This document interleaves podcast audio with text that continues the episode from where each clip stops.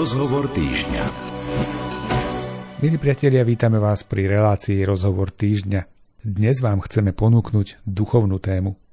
Zamýšľali ste sa v poslednom čase nad pojmom adorácia? Toto slovo v katolickom prostredí poznáme. Žiaľ, čoraz viac sa odsúva do úzadia a ako by sme už tento čas vyhradený len Bohu nechceli mať ako súčasť svojho života. Prečo by adorácia nemala odchádzať z nášho života? Čím nás posúva vpred a prečo je dôležité aktívne ju vyhľadávať? O tom si budeme rozprávať s našim dnešným hostom, prešovským dekanom Jozefom Dronzekom.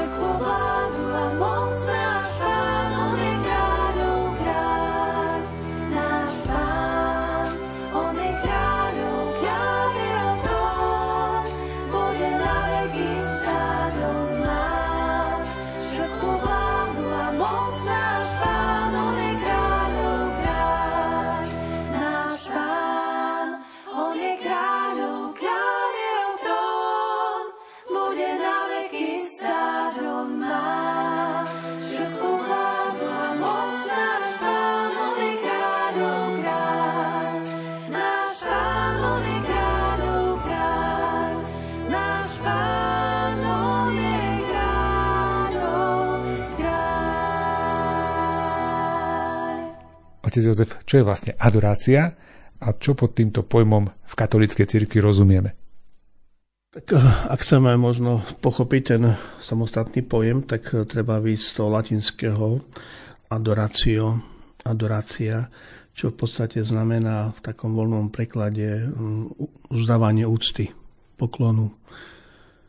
Úctu k niekomu, koho si veľmi vážim, kto má pre mňa veľkú cenu a teda v našom prípade ide o náboženské ustevanie samotného Krista. Čiže keď adorujeme, keď sme na adorácii, alebo to slovo adorácia znamená to, že uctievame Božieho syna Ježíša Krista, ktorý je zároveň Boh a syn Boha Otca. Takže Eucharista je práve aj v tom zvláštna, ktorú adorujeme, že ona má v sebe ten prvok trojičný. Čiže adorujeme Krista, Boha aj Ducha Svetého v oltárnej sviatosti a hlavne vteleného Ježiša Krista. Ten, ktorý adoruje, sa volá adorant. Čiže človek, keď príde a chce si vykonať adoráciu kostol alebo, alebo nejaké kaplnke, tak to tak odborne nazývame, že je to adorant. Niekedy máme taký problém v tej praktickej rovine, že sa pýtame, a bude dosť adorantov to znamená, že keď sa vyloží sviesto z oltárna na celodennú poklonu alebo celonočnú poklonu, tak vždy ten kňaz farár má povinnosť zabezpečiť dostatok adorantov, aby pri tej vloženej Eucharistii na tej adorácii stále niekto bol. Nemohol by sa stať, že by bol vyložený Kristus z oltárnej sviatosti aby tam nikto nebol. Adorácia v tom v zmysle slova znamená, že vzdávať úctu, vzdávať poklonu. Čiže bavíme sa o niečom, čo je vlastne širšie ako len Eucharistia. Adorovať môžem kríž.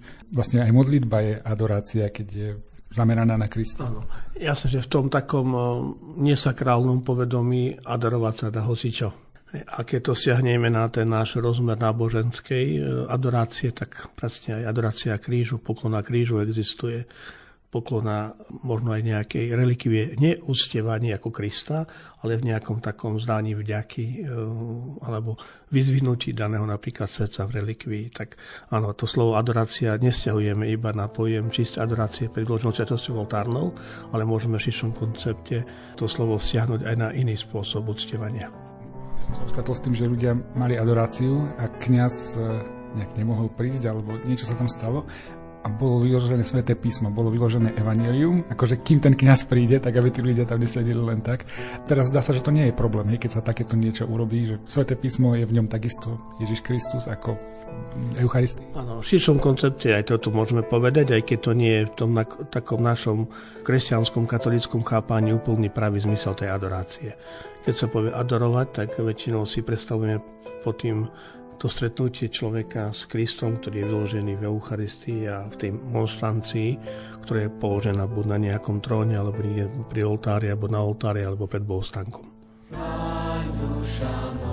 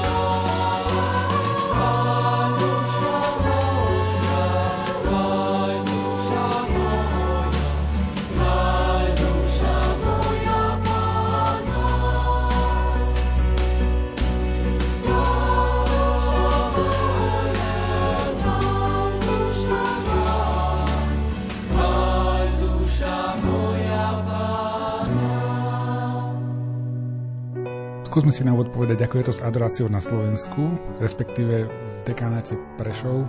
U vás, ako to vyzerá aktuálne? Myslím, že treba začať e, tým našim prostredím, v ktorom sa pohybujem už dlhé roky, tak toto bude také hodnovernejšie ako celkové zhodnotenie situácie v rámci celého Slovenska.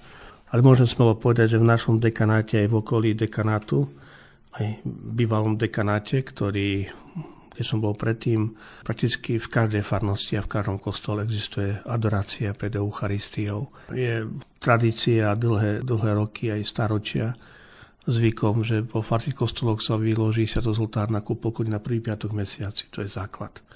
Či už je to pred Svetou Omšou, eh, ako v našom prípade v konkatedrále, keď eh, vždy vyložíme Eucharistiu ku poklone po Svetom o 12 a záverečné to požehnanie je pred Svetom Mšou tesne, čiže pred 6. večer a potom je Svetom Mša, alebo pravda, že sú aj praktiky, aj zvyky, keď sa Eucharistia vyloží na poklonu po Svetom Mši a prakticky tá Svetom Mša končí záverečným tým eucharistickým požehnaním. Čiže spokojne môžem povedať, že v každom kostole aj v meste Prešov, aj v okolí, na tých farnostiach, po dedinách tento kult adorácie existuje je veľmi silný a myslím si, že je veľmi živý. Potom pravda, že poznáme veľmi dobre aj z televíznych obrazoviek, existuje Sviatok Božieho tela, tela krvi Krista Pána a vtedy sa robia aj veľké procesy z Eucharistiou po mestách. Bratislava, Košice, Prešov a určite iné mesta, aj mestečka, dokonca aj dedinské farnosti si robia tieto sprievody, kedy sa stávajú oltáriky po mestách alebo po dedinách alebo okolo kostola a kniaz vychádza s Eucharistiou vyloženou monštrancií e, na ulicu, do mesta, kolo kostola a ľudia adorujú týmto slavnostným spôsobom e, sviatozoltárnu, čiže sú adoranti v tom význame slova na ulici medzi ľuďmi v tom profánom prostredí. Nemôžeme zabudnúť ani na to, že je veľmi silná tradícia vyložiť Eucharistiu na Veľký piatok, a až do Bielej soboty do obradov je v mnohých kostoloch vyložená sviatozoltárna. Niektorí to spájajú s Božím hrobom, niektorí to oddelujú, čiže dajú napríklad kríž na poklonu a sviatozoltárnu na iné miesto, ale tiež je to veľmi silná tradícia. Aj v našej konkatedrále máme celonočnú adoráciu, kde sa ľudia zapíšu a ozaj prichádzajú, prichádzajú na túto poklonu počas celej noci z Veľkého piatka na, na, na Bielu sobotu. No a takisto, aby sme aj toto nezabudli povedať, v našej arcidieceze máme celoročný rozpis adorácií po kostoloch a po pofarnostiach v rámci celého územia Košickej arcidiecezy a teda každá farnosť má určite na deň alebo aj dva, kedy je v vozovkách povinná vyložiť Eucharistiu ku, ku celodennej poklone pre veriacich ľudí, ale aj pre širšie okolie. V našej farnosti je e, kus taký praktický problém, lebo máme veľa omší počas dňa, tak vtedy spolupracujeme s, pri vyložení s nejakou kaplnkou v reholnom dome alebo niekde nejakej inej kaplnke, kde sa vyloží Eucharistia, kde pozývame ľudí, aby tam prišli počas dňa e, s možnosťou adorovať. Konajú sa aj fašiangové adorácie, čiže pred Popolcovou stredou. Aj u nás v našej farnosti máme vo zvyku na dva dni, pondelok, útorok vyložiť Eucharistiu a ľudia počas dňa tiež môžu prísť po tých svetých homšiach od 12. do 6. a sa pokloniť a sa modliť pred vloženou sviatosťou oltárnou. Takže myslím si, že tu v našom regióne e, tá ponuka tých adorácií je stále veľmi veľká a môžem aj povedať, že aj keď možno nie v takom veľkom počte, ako to bolo niekedy, ale stále tí ľudia prichádzajú. Keď sme spomínali tie verejné adorácie, na Božie telo, keď sa chodí po meste napríklad a je to taká pekná manifestácia tej viery a toho, že teda kresťania sú v meste a nehambíme sa, že sme tu. Z jednej strany je to také pozbudivé pre nás, na druhej strane takéto adorácie veľakrát z toho okolia, z tých prizerajúcich sa, vyvolávajú aj nejaké negatívne e, ohlasy. Niekto by mohol povedať, že či to je vlastne dôstojné, vhodné, aby aby toto Ježiš videl, keď to tak poviem. Nie je v tom taký jemný problém, že dnes už nie je tá spoločnosť taká, ako bola, ja neviem, v tom baroku, alebo kedy sa to vymyslelo, zaviedlo, alebo vtedy naozaj všetci padli na kolena, keď prichádzal okolo Kristus. Dnes to nie je bežné.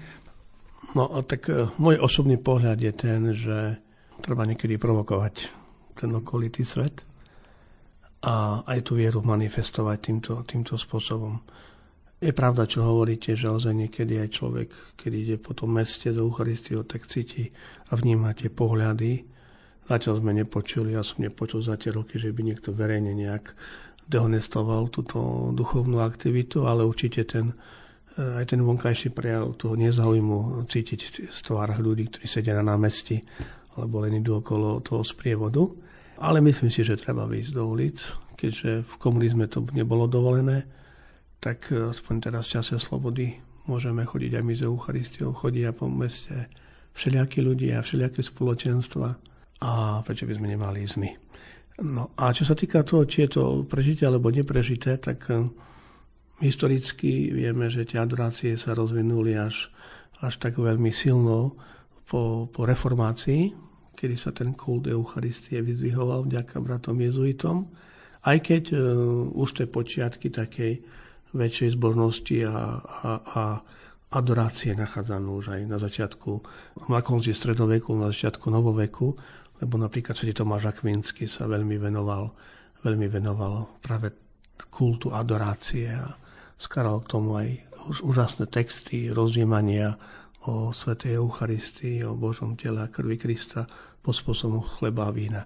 Prežité, neprežité Myslím si, že Kristus je stále živý a Eucharistia je základ pre katolickú vieru. Církev žije z Eucharistie. Myslím si, že stále to treba udržiavať a urobiť všetko preto, aby sme ten kult Eucharistie udržali živý a schopný osloviť ľudí.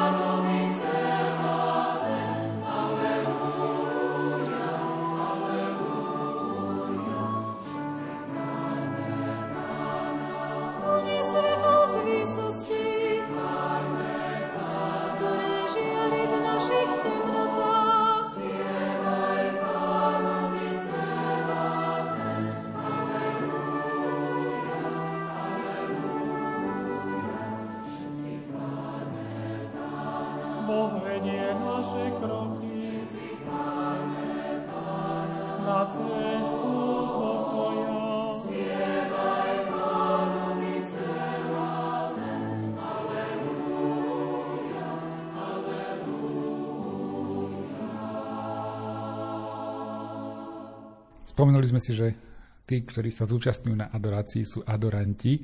Ako vnímate účasť ľudí na adoráciách? Máte dosť tých adorantov u vás vo vašich farnostiach, vo vašom dekanáte, kde to objektívne viete posúdiť? Tak ja som vždy bol realista aj v tejto veci, poviem objektívny, reálny pohľad. Áno, cítiť pokles. Pokles e, účastníkov na adoráciách, Cíti to aj na prvý piatok mesiaci, že ten počet tých ľudí v kostoloch nie je taký veľký. Poviem za našu farnosť, eh, nám zomrelo za posledné, posledné roky covidu 2000 ľudí. A polovica z nich bola v kostole. Tak to človek cíti, že ak vám odíde z kostola tisíc ľudí, tak to je, to je jedna veľká sveta je, že kapacita na sedenie v konkatedrále je skoro 700 stolíčiek alebo miest, tak cítite. A tí ľudia boli aktívni, boli v tom možno pred dochodkovom či dochodkovom veku a oni fakt boli, boli v tej rovine adorácie veľmi e, živí a mali k tomu živý vzťah. Takže cítime ten pokles, e, cítime, že, že ten záujem hlavne u mladej generácie nie je taký veľký, aký, aký bol niekedy, ale napriek tomu si myslím, že vždy to má význam a je to dôležité, aby sme túto adoráciu ponúkali asi doba, kedy bolo všade plno ľudí na duchovných akciách, skončila. Musíme sa s tým zmieriť, prijať to ako fakt a pracujeme s tým, čo máme a čo nám Pán Boh stále ponúka a posiela do cesty. Čomu sa ten pokles dá pripísať, alebo ako sa to dá riešiť, to sú také dve dôležité otázky. No čomu sa to dá pripísať, to ste čiastočne povedali. Uh-huh. Tí ľudia odchádzajú, alebo tá generácia, ktorá k tomu mala taký silný vzťah, tak pomaly odchádza. Ako riešiť túto situáciu? Ako sa učiť mm, budovať vzťah k tomu, aby som sa stal adorantom? Tak e, ten dôvod toho poklesu okrem tej demografickej roviny umrtia určite e, by to chcelo takú väčšiu analýzu, ale mne tak sa zdá, že, že dnešný svet sa posunul v tom praktizovaní viery do takej inej, novej podoby. A to počujeme v rozhovoroch, vnímame to od ľudí, Možno tak správne nepoviem, ale zdá sa mi, že sa zvykne už hovoriť, aj tak sa to nejak možno vnútorne prežíva, keď mnohí povedia, veď adorovať Boha môžem všade. Hej, modliť sa k Bohu môžem všade. V autobuse, v robote, v čakárni u lekára. Ale to je konštatovanie. Realita je taká, či to sa vôbec ozaj, ako hovoríte, robí. Či to tí ľudia majú v sebe, že nastúpim do autobusu a v duchu si poviem, Bože, zasvedcujem tento deň Tebe a to je svojím spôsobom taká krátka adorácia. Teda ako by sa prijímala taká nejaká nová forma to uctievania, tej adorácie v tom spoločenskom živote kresťanov aj katolíkov, ale pre mňa to celkom nie je také akceptovateľné, že dá sa adorovať všade a všelijakým spôsobom v praxi, v práci, doma, v škole. Osobne si myslím, že bez toho, aby sme sa nenaučili adorovať Boha eh, takým tým klasickým spôsobom, a to vtedy, keď som priamo pred ním, keď fyzicky, vizuálne vidím, že na tom oltári je niečo položené a viem, čo tam je tam položené ako veriaci, že je to živý Kristus pod spôsobom chleba a vína v Eucharistii, v tej hostii, ktorú vkladáme do monštancie, tak eh, neviem si predstaviť, že či potom dokážem ja robiť si adoráciu mimo, mimo toho posvetného priestora, ktorým je kostol. Tá základňa a tá výchova k tomu, že sa chcem adorovať a sa chcem naučiť adorovať, určite musí výjsť z toho posvetného priestoru, veď kde inde, ako v kostole, ktorý je na to určený, ktorý je svetým priestorom, človek môže lepšie adorovať. V tom vonkajšom svete je veľa rušivých momentov, veľa rušivých prvkov a povedzme si tak úprimne, nie sme dokonali, aby sme sa tak sústredili vonku, aby sme v sebe držali nejaké, nejaký pocit, ale postoj tej adorácie a postoj, postoj toho, že chceme sa Bohu, Bohu kláňať. A, a, teraz, a vlastne teraz možno tá druhá otázka, že čo treba robiť, ako to treba robiť, aby sme možno oživili tú adoráciu, lebo e, treba aj povedať kriticky, že sa nám zdá, že už aj mnohí kniazy odchádzajú od takejto praktiky a možno tiež už tomu takýto výraz alebo dôraz neprikladajú, tak e, učiť ľudí a stále pozývať, čo inšie môžeme robiť v tejto veci. Vysvetľovať, učiť, aký to má význam. My sme v našej farnosti obnovili e, bratstvo Božského srdca. Našli sme človeka, ktorý sa tomu na novo venuje a pozýva nových ľudí, aby sa stali členmi kultu a teda spoločenstvo, ktoré adoruje Kristove Eucharistii, hlavne na prvý piatok mesiaci, tak toto je asi naša úloha, aby sme ozaj pozbudovali ľudí a aby sme ich privázali k tomu, aby si našli zase vzťah a vyformovali vnútorný postoj tej adorácie k Eucharistii. Nech ten chrám zaplaví svetlo sviec, jak nech nám zúť úst znejú zvolania. Ja sa ve, nech ten chrám naplní zásup srdc veselých mužov žien. Deti, nech ja sa svet celý, lebo Pán je živý,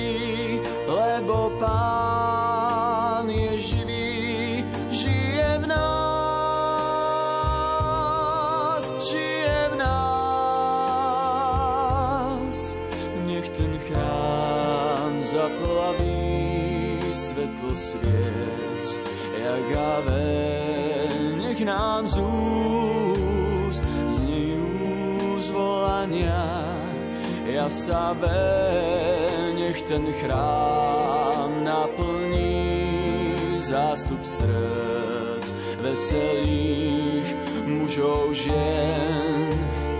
Deti, nech ja sa svet celý,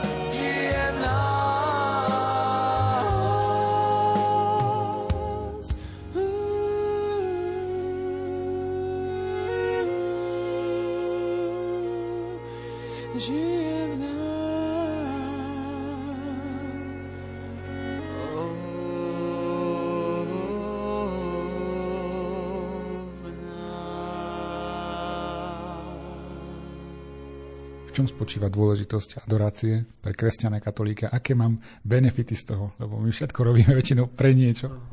Tak možno vidíme tak zo širšia na odpovede túto otázku. Náš katolicizmus bez adorácie a ešte si trúfnem povedať bez pôstu sa mi zdá taký nejaký zvláštny. Hej, z tej pastoračnej praxi vnímam, že sa to zvykne najviac zanedbávať. Keď ľudia prichádzajú na rozhovory, na spovede, tak e, prvé čo povedia, nedodržiaval som posty. Hej, alebo povedia, nemám čas na modlitbu, čiže nechodím na adorácie. A teda to sú také dve oblasti, alebo dva prostriedky, e, ktoré badáme, že sú prostriedkami, vďaka ktorým sa zanedbáva rast duchovného života. Kriticky, ako som už povedal, treba jasne, že povedať, že máme vínu aj my kňazi, lebo o tom mal hovoríme a možno aj tiež opúšťame od niektorých takých požiadaviek aj na seba, aj na, aj na veriacich. Zvláštne nepochopiteľné, lebo adorácia je prostriedok, vďaka ktorému ideme do hĺbky, osobne si myslím. Do hĺbky. Jasne, že vždy, to vždy ostane Sveta Omša, príjmanie Eucharistie, ale e, do hĺbky v tom vyznáme slova, že tam som sám, v tichu. V tichu ja a len Boh v Eucharistii a teda ak som sám v tichu a sám rozmýšľam a uvažujem a sa modlím, tak to ma tak tlačí ísť do hĺbky. Musíme si povedať pravdu, realita je taká, ľudia sú na omši a teraz vypnú na kázni hoci kedy. Na pohomilí, niečo ich tam vyruší, alebo možno im nesadne prejav prejav kniaza alebo to, čo hovorí, tak vypínajú a svojím spôsobom nevnímajú to, čo sa im hovorí. A pritom ostatné veci môžu byť dobré, ale keď sme pri adorácii a sme sami a sme v tichu, tak určitým spôsobom ideme do hĺbky a hľadáme v tej hĺbke vzťah s Bohom a myslím si, že hľadáme aj sami seba.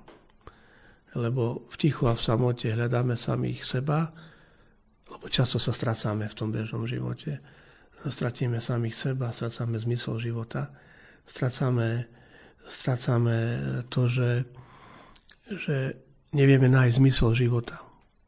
Máme veľmi veľa skúseností s mladými ľuďmi a zistujeme, že oni nemajú zmysel života. Oni sú mladí, nevedia, na čo žijú. A čo iné im môže dať ten náplň toho zmyslu života, to nie je ich, ich povolanie byť veriacim človekom a spolupracovať s Bohom. Takže pre mňa je adorácia priestorom, ktorý má význam pre človeka v tom význame slova, že hľadám seba, hľadám vzťah s Bohom.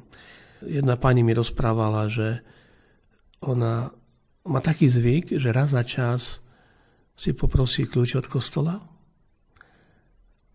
Tam, kde býva, no, to je dedinský kostolík, čiže tam stále ľudia nie sú. Vie tam zájsť a si ľahnuť pred bohostánok hovorila, že ju fascinuje to, keď si kňaz ľahne na Veľký piatok pred, pred oltár, tzv. kňazská prostrácia, že ona toto robí a tak sa modlí. Pred, ako ležiačka, ležiaca osoba s tvárou na zem, s rozťahnutými rukami na spôsob Krista na kríži si ľahne pred bohostánok a rozpráva sa s Bohom a je tam v tej tichej modlitbe. Niekto povie fanatizmus ona, ona hovorí, že mne to strašne veľa dáva. Ja sa vtedy rozprávam s Kristom v samote a, a nachádzam tam pokoj a zmysel toho, čo, čo mám robiť. A jasne, že povie vždy, svetom, že sveté príjmanie je pre mňa top. Ale bez toho, bez tej adorácie si tiež svoj duchovný život neviem predstaviť.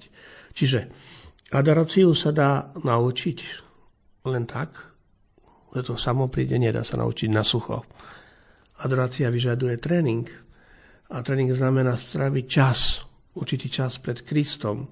Kto si myslí, že bez adorácie môže ustievať Boha vo svojej práci a svojim bytím medzi ľuďmi, tak podľa mňa sa milí, klame som seba.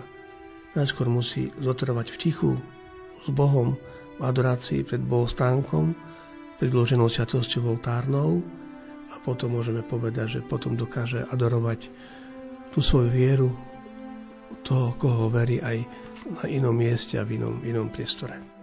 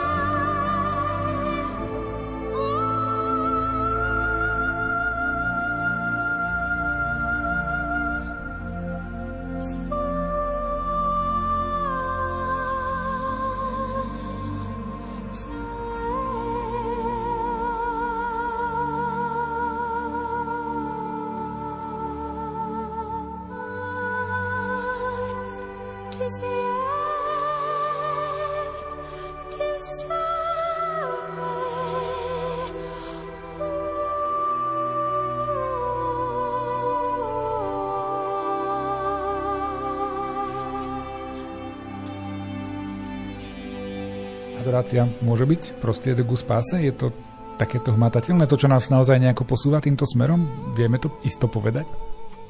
Možno vidíme z toho, aby sme si dali takú základnú otázku o našom živote, lebo ako som spomínal v predchádzajúcom vstupe, cítime, že mnohí mladí ľudia strácajú zmysel života. Takže možno vidíme od toho základu, na čo sme vlastne na svete a to nás naučil náš klasický katechizmus, aby sme Boha poznali, chválili, milovali, klaňali sa mu a tak boli spasení. Čiže to je naše poslanie, byť na svete.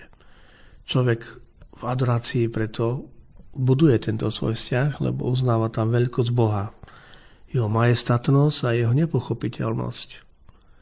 A tu je zmyslom každého človeka objavovať, byť naviazaný na svojho stvoriteľa a chváliť Bože meno. A teda adorácia je niečo, čo učí človeka hľadať tento zmysel, lebo ako som povedal, ak sme v tichu a nemáme kolo seba veľa rušivých momentov, tak neviem si predstaviť, či dokážeme v tichu ujsť sami pred sebou. Mne sa zdá, že ľudia tým, že vyhľadávajú hluk a nechcú byť sami a v samote, tak ako keby utekali sami pred sebou a, a, zahlušili niečo, čo sa v nás ozýva, keď sme sami a keď sme, keď sme sami v tichu, možno aj kostola a v tichu pred, pred bohostánkom. Takže e, preto človek v tom tichu potrebuje hľadať Boha, lebo Boha potrebuje človek ináč, ako potrebuje človeka. Jan Pavol II napísal krásnu báseň Jakubovi a tam je tak opísne taký text, že a ten, ktorý ináč naplňa vnútro človeka ako žena, ovca, hviezdy a tak ďalej. Čiže Boh je predsa niečo iné čo nám niečo dáva iné do života, tak v tom vzťahu v adorácii práve tento vzťah a to príjmanie toho iného z Božej strany do nášho srdca, e, do nášho srdca prichádza. Človek potrebuje Boha ináč ako potrebuje kyslík, ako som spomínal, ako jedlo, alebo vodu, alebo aj druhého človeka. E, je to ťažké niekedy možno prijať, keď človek vidí napríklad výsledky svojej práce a vidí výsledok stretnutia konkrétne s človekom, rozhovoru s iným človekom. A možno v tom prípade s Bohom to tak necítime, ale predsa cítime vnútorný pokoj. A to je to iné. Rozdiel od toho stretnutia s človekom. Všetky tieto veci sú dôležité, pravda, že aj stretovanie človeka, mať pri sebe blízkeho človeka. A na druhej strane vždy treba hovoriť, že, že čo je prvoradé v mojom živote to, že nachádzam náhradu e, v materiálnych veciach alebo možno v, inej osobe a som preskočil ten prvý stupeň a to je vzťah mňa ako osoby so živým Bohom. Podľa mňa vždy ten stupeň by mal byť dôležitý. Boh, človek a možno potom materiálne veci. E, človek potrebuje toho druhého človeka pre svoj vnútorný rozmer, ale Boha potrebuje pre svoj vzťah s Bohom a pre svoju spásu. Lebo Boh dáva človeku niečo viac, ako dáva človek a vnímame to práve v tých okamihoch, ktoré sme pred chvíľočkou súkromne rozprávali, v časoch trápenia a kríža. Tam cítime, že ten Boh je nezastupiteľný v našom živote. Ak má niekto zlý vzťah s matkou alebo otcom, pri tom stretnutí s niekým, e, potom strete nejakého človeka na ceste alebo niekde inde, k tomu ten vzťah nejakým spôsobom vynahradí, urobí veľa dobrého. Ale on si najskôr potrebuje sám sebe urovnať ten vzťah, s Bohom, aby potom urovnával vzťahy so svojimi rodičmi, známymi, príbuznými. E, lebo sa vytvára v duši človeka rana. Ja si myslím, že mm, každý z nás prežil nejaký také sklamanie z toho druhého človeka a potrebuje odpustiť. A to je veľmi ťažký proces. Ale kým e, v tej adorácii a v tom, v tom súkromnom stretnutí s Bohom najskôr nenájde tú sílu odpustiť, tak to ľahko nepôjde. Nepôjde to ľahko odpustiť tomu druhému, ktorý mi neublížil. Na to potrebujeme silu a Božiu milosť a práve to môžeme získať pri adorácii. Myslím si osobne, viete, že katolické náboženstvo nie je fanatické ani fatalistické. To znamená, že človek, ktorý je veriaci katolík, nemôže rezignovať aj napríklad zo svojho života, alebo si povie, tak na mňa sa stiahuje fatum, čiže osud alebo ja som predestinovaný, že môžem robiť, čo chcem, aj tak budem zatratený, alebo pôjdem do neba, no, bez toho, že by som sa o to pričinil. Človek má povolanie spolupracovať s Božou milosťou, vďaka rozumu a slobodnej vôli a vďaka tejto spolupráci potom môže pracovať na sebe, aby to ovocie a hľadanie zmyslu života ozaj ho privadalo ku spáse. A adorácia je tým prvým krokom, aby sme ozaj nachádzali seba v adorácii a samotného Boha.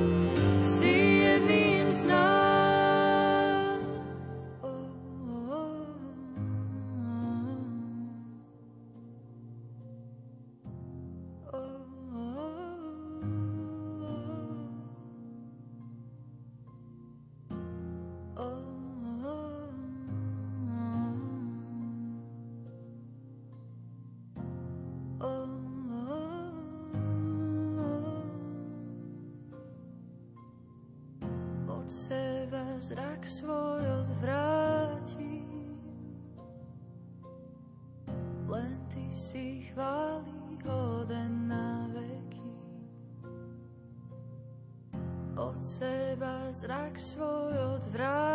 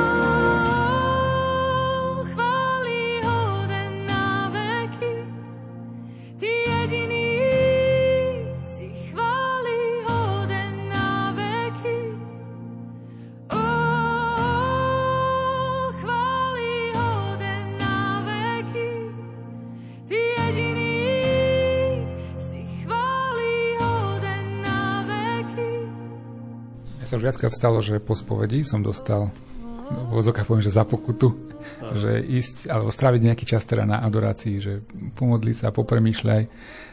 Plus mám skúsenosť s tým, že ľudia v krížoch, v trápeniach tiež sa utiekajú k adorácii.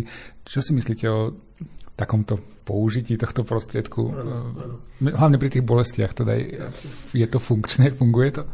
To, čo hovoríte, a ja robím často v svojej pastoračnej spovednej praxi, že keď človek vycíti, že tam absentuje ten rozmer adorácie, tak tiež sa snažím motivovať daného penitenta, aby zašiel na adoráciu a tam v tichu pred Eucharistiou si premodlil svoj život, viedol dialog s Bohom. Druhá vec, áno, opäť pastoračná prax hovorí jasne, že jak v tých krížoch a v tých trápeniach tí ľudia akoby tak v podvedomí a možno ani tak, neviem, či to dobre poviem, až neuvedomelo hľadajú Krista a prichádzajú k nemu a ho adorujú a idú po ten kríž Kristov so svojím krížom, lebo Eucharistia je výsledok Svetého kríža, Kristovej smrti a zmrtvý.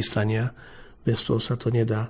Nedá sa to oddeliť jedno od druhého. Takže ako keby v tej adorácii, v tej Eucharistii ľudia vnímali, že to je ovoce kríža, teda s vlastným krížom prichádzajú na adoráciu súkromnú a hovoria Bohu o tých svojich krížoch, o tých svojich trápeniach, ktoré majú a im to veľmi, veľmi pomáha. A zase by sme mohli rozprávať niekoľko svedectiev aj z praxe, že ozaj to funguje a ľudia sú za to potom vďační. Môžu si pri tej sviatosti poplakať, čo je ľudské. V krížoch a strápeniach môžu sa posťažovať a hneď za tým prichádza to úžasné utešenie Krista, pozbudenie samotného Krista. Je to prirodzené, že ľudia potrebujú utechu a v krížoch, ktoré prežívajú, a často sú tie kríže skryté a vie o nich iba Boh a Kristus, tak kde inde by mali prísť ak nie ku nemu, ktorý najviac poznal naše trápenia, naše kríže a sám niesol kríž a tým nám pomáhal niesť aj naše kríže. Častý argument je, že nemám čas sa ani pomodliť, nemám čas ani ísť na Svetú Omšu, už absolútne nemám čas hodinu sedieť na zadku a pozerať na monštranciu vyloženú. Je to opäť taká veľká praktická pravda, lebo dnes tí ľudia sú ozaj zaťažení a, a v tom živote toho času veľa nemajú. A keď niekedy aj počúvam rodičov a, alebo kaplanov, ako hovoria, že keď sú deti pozvané na nejakú aktivitu a zrazu im tie deti vysypú, mám taký krúžok, takú aktivitu po škole, tak sa ani nečudujem, že toho času na nejaké iné veci tí ľudia, alebo aj mladí, alebo deti nemajú. Na druhej strane pravda je tá, že adorácia predsa neznamená to, že ja musím niekoľko hodín niekde kráčať v kostole a nič nerobiť.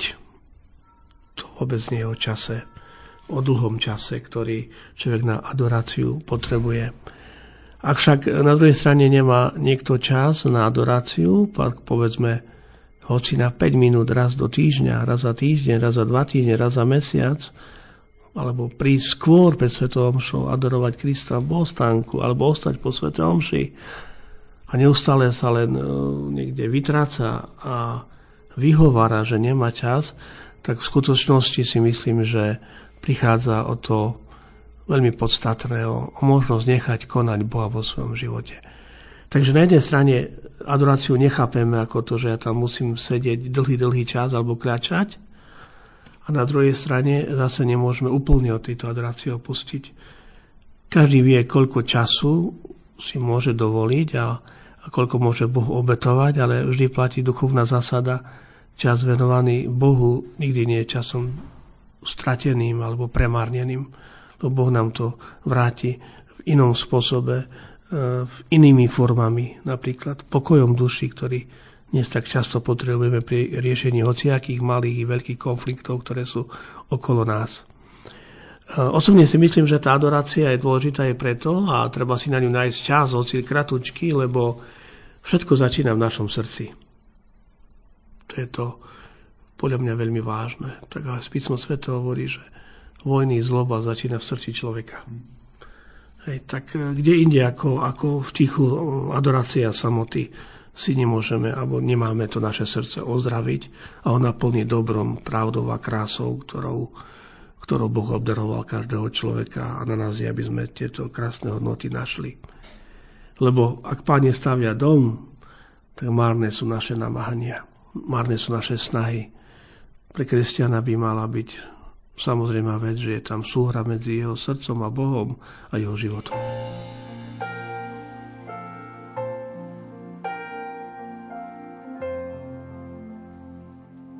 Niekedy stačí len zastaviť sa a počúvať. Naozaj, tak jednoduché to je. Toto zdanlivé nič nerobenie, nasmerované na Boha, dokáže liečiť a prinášať pokoj. Aj sám Ježiš odchádzal na dlhé hodiny a dni do samoty. Ak on potreboval čas v tichu a modlitbe, ako si môžeme myslieť, že nám bude stačiť modlitba 5 minút krátko pred spaním? Milí priatelia, Veríme, že dnešné rozprávanie o adorácii s dekanom, farárom Jozefom Dronzekom bolo pre vás zaujímavým časom.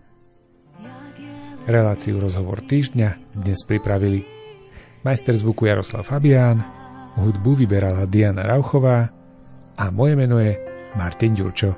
Chcem